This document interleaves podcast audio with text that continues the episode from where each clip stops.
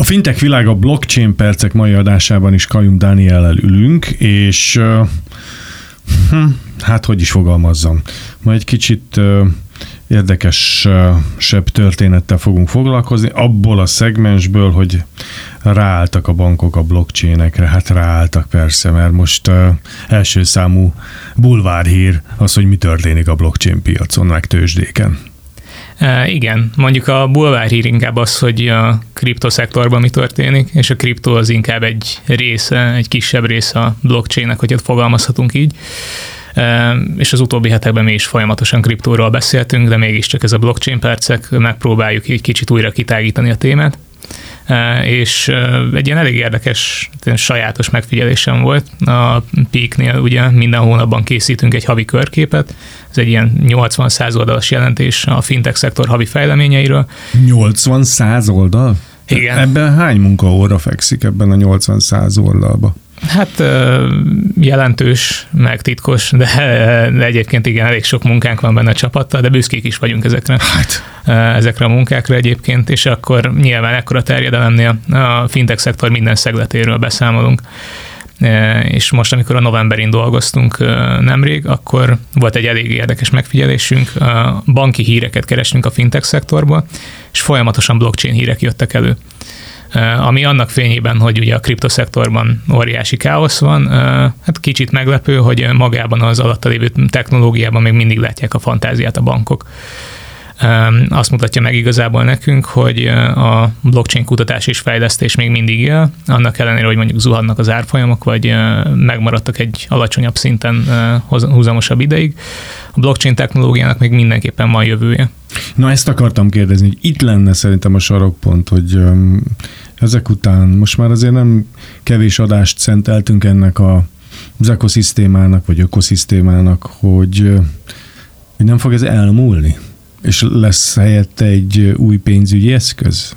Mert hogy egyszer csak zsákutcába jut, és az, az lesz a pont, hogy nem lehet szabályozni, nincs hit, és ha nincs hit a befektetői oldalról, akkor az egy nem egy olyan befektetési eszköz, amivel lehet hosszú távon operálni, mert az, hogy én mondjuk trendkövető vagyok, meg nagyon sok pénzem van, de a nagy massza, akik bankbetétekbe, állampapírokba, részvényekbe, lakásba, aranyba fektetnek, azok még szerintem mindig úgy tekintenek erre az eszközre, mint egy kiforratlan világra. Hát valóban, viszont ugye itt megint meg kell jegyezni, hogy a blockchain alatt nem csak a kriptókat értjük, amiket te elmondtál, ez mindig az a kriptovalutákra. Itt uh, elég érdekes megkérdés a jövője az egész területnek, viszont a blockchain, mint technológia, az nagyon sok szempontból újakat, új dolgokat adott a világnak ilyen játékelméleti megoldásokat, hogy hogyan lehet kiépíteni egy olyan ökoszisztémát, ahol nem éri meg csalni, ahol nem éri meg megkárosítani másokat, mert nem is igazán lehetséges. Részben ez egy ilyen, de hogy a blockchain az így szerintem ha nem is egy olyan dolog, amit mindenkinek értenie kell, vagy az elejétől kezdve értenie kellett volna. Szerintem a háttérben meg fog húzódni nagyon sok megoldásnál. Ugye nemrég beszéltünk a hype-ról több hete, és blockchain meg, meg is jelent ez a hype, hogy az emberek tudtak róla, tud, hallották ezt a nevet, nem tudták, hogy mi az, de valamiért a média, valamiért a technológia, valamiért a szektor folyamatosan azt mondta, hogy ez a blockchain, ez a kriptó, és az emberek valahogy úgy érezték, hogy ismerniük és tudniuk kéne, hogy mi ez. De ha belegondolunk, akkor azt se tudjuk, hogy az internet hogyan működik valójában, de használjuk, szeretjük, és fontos rész az életünknek. A blockchain még ha nem is feltétlenül egy ugyanolyan fontos szerepet képzel el, mint az internet az emberek életében, mindenképpen látom benne azt a potenciát, hogy ott lesz háttérrendszerekben, akár, akár a pénzügyi szektorban, akár máshol a logisztikában például, de már van egy olyan értékajánlata, ami, ami mellett azért nehéz elsiklani. Egy másik példának vegyük mondjuk a mesterséges intelligenciát, ugye ez a 20. század második felében folyamatosan ingadozott így hype szempontjából.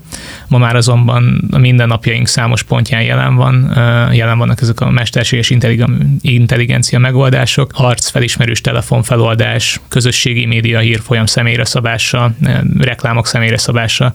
fejlett internetes keresések, meg banki szolgáltatások, ezek mind olyan dolgok, amiket használunk, megkönnyíti az életünket, vagy javít az ügyfélelményem, de nem tudjuk, hogy mesterséges intelligencia van mögötte, és azt se tudjuk, hogy hogyan működik pontosan. De ez így van jól, nem kell tudnunk, csak élveznünk kell az előnyeit és például akkor tudnánk meg, hogy mennyire fontos ez esetben a mesterséges intelligencia, más esetben a blockchain, amikor egy-egy szolgáltatás már nem lenne meg az életünkben, és akkor azt a hiányt már észrevennénk. Tehát én így közelíteném meg ezt a kérdést, és most a háttérben, nem a csili hírek között épülnek a különböző rendszerek, infrastruktúrák, ökoszisztémák, amelyek ezt így meg fogják alapozni nekünk a jövőben. Rátérve a blockchain hírekre, amik ugye novemberben történtek, JP Morgan és a DBS Bank az SBI Digital Asset-tel karöltve először kereskedtek egymással nyilvános blockchainen. Tehát itt a JP Morgan a világ egyik legnagyobb bankja eszközeit tekintve,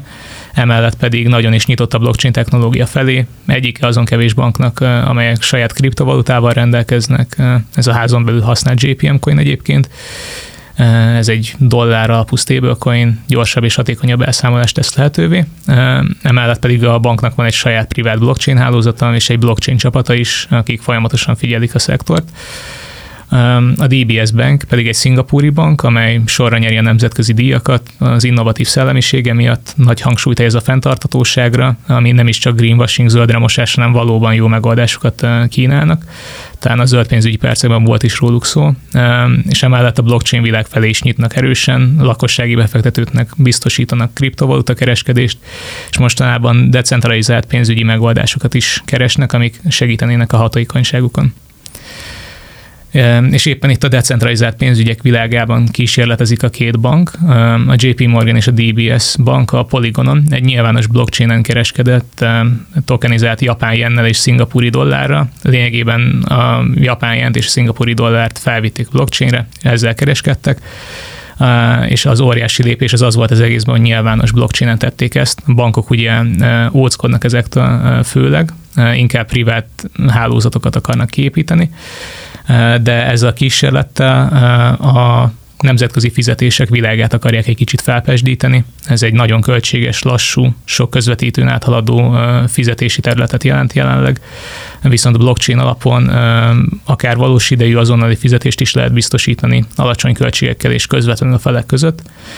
Éppen ezért éppen ezért dicséretes, hogy ezzel kísérleteznek, és próbálnak egy nagyon klasszikus problématerületet megoldani a bankszektorban, meg így a nemzetközi pénzügyi szektorban. Mellette egyébként november másik nagy híre az volt, hogy a UBS, UBS bank, ez a svájci befektetési bank, hagyományos és blockchain alapú tőzsdéken is piacra dobott egy kötvénysorozatot. A bank állításai szerint ez a világ első ilyen kötvénykibocsátása. Tehát szimultán vagy más-más eszközök ezek? Ugyanaz a kötvénysorozat szimultán, és megvan a hagyományos tőzsdéken is, megvan blockchain alapú tőzsdén is. Ugyanazt veszi meg az ember, de egy olyan portálon vagy felületen, ami neki jobban tetszik, ebből a szempontból lehet, hogy a szabályozott hagyományos piac mégiscsak jobb, de marketing értéknek ott van, hogy kockázat kerülőbb, így szokták fogalmazni, nem? Igen, kockázat. Igen. Érdekes egyébként, hogy pont kötvényekkel kísérletezik a UBS egy, egyébként, mert ezeknek a körében is nagy lehetőségek rejlenek. Most ők ezeket nem használták ki, de um, a, sokan, amikor keresik a blockchainnek a, a nagyon jó megoldásait, a, a gyakorlati megoldásait, akkor a kötvényeknél nagy potenciált látnak. Ugye ezeknek a pénzmozgásai egyszerűségükből és szabályszerű viselkedésükből adódóan programozhatók okos szerződések használatával ha én megveszek egy kötvényt, akkor ez nekem fizet egy bizonyos összeget időszakonként, ez a kamat, vagy hogyha mondjuk egy 0% kamatozású zéró kupon kötvényről van szó, akkor nem fogok időszakonként kamatot kapni, de a kötvény lejártával mindenképpen megkapom a névértéket. Ezek megbízható, elvárt pénzmozgások, okos szerződésekkel pedig meg lehetne oldani, hogy egy bizonyos feltétel teljesülése esetén, például eltelt egy év, megtörténjen, megtörténjen egy esemény, kifizetésre kerüljön a kamat, vagy pedig a névérték. A részvények pénzmozgásait sokkal több tényező befolyásolja, ezért esetükben sokkal nehezebb megvalósítani, hogy hasonló automatizációt iktassunk be. De a kötvényeknél ez még nem egy olyan távolinak tűnő megoldás, és a blockchain világ nagy potenciált lát ebben. A harmadik hír pedig nem feltétlenül blockchainhez, de egy blockchain által inspirált területhez fűződik. A spanyol bankszektor kísérletezni kezd a digitális euróval, talán az egész bankszektort, vagy szinte az egészet be tudták vonni Spanyolországban. Az idei végéig fogják tartani a kísérleteket, amelyek során azt fogják megfigyelni, hogy miként viselkedik a digitális euró az alapvető lakossági használat során. Ilyen az emberek közötti közvetlen pénzutalás, a boltban történő egyszerű vásárlás, valamint az online webshopoknál történő fizetés is, tehát mind mindennapi dolog, amit mindannyian végzünk és a bankok mellett más pénzügyi szereplők is részt vesznek a programban, mint például fizetésfeldolgozók, valamint a spanyol azonnali fizetési rendszert üzemeltető Bizum is, e, és ezzel is megalapoznak annak, hogy a jövőben, hogyha bevezetésre kerül egy digitális euró, akkor annak tényleg legyen értelme, és hogy ez gördülő, gördülékenyen, zöggenőmentesen sikerüljön. Egyébként a digitális eurót övező kutatások folyamatosan haladnak Európa több országában is.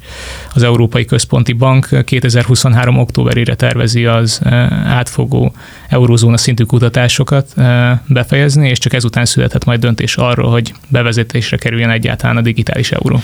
Végezetül csak annyit szeretnék kérdezni, hogy havonta készítitek össze ezeket a hírcsokrokat, és hogy hányan dolgoztok ezzel? Jelenleg változó, hogy hányan dolgozunk vele, de havonta havonta szoktuk ezeket kiadni ügyfeleknek, és ez egyrészt jó termék is, másrészt meg minket is, mint tanácsadókat nagyon segít, hogy folyamatosan képbe vagyunk a piacra, és folyamatosan elemezzük azt. Ráadásul a ti tudásotokat is szélesíti, úgy, ahogy a miénket, úgyhogy nagyon-nagyon szépen köszönöm, hogy itt voltál. Hamarosan folytatjuk a jövő héten ismét elvárlak. Ez volt a Fintech világa, blockchain percek itt a Special Editionben.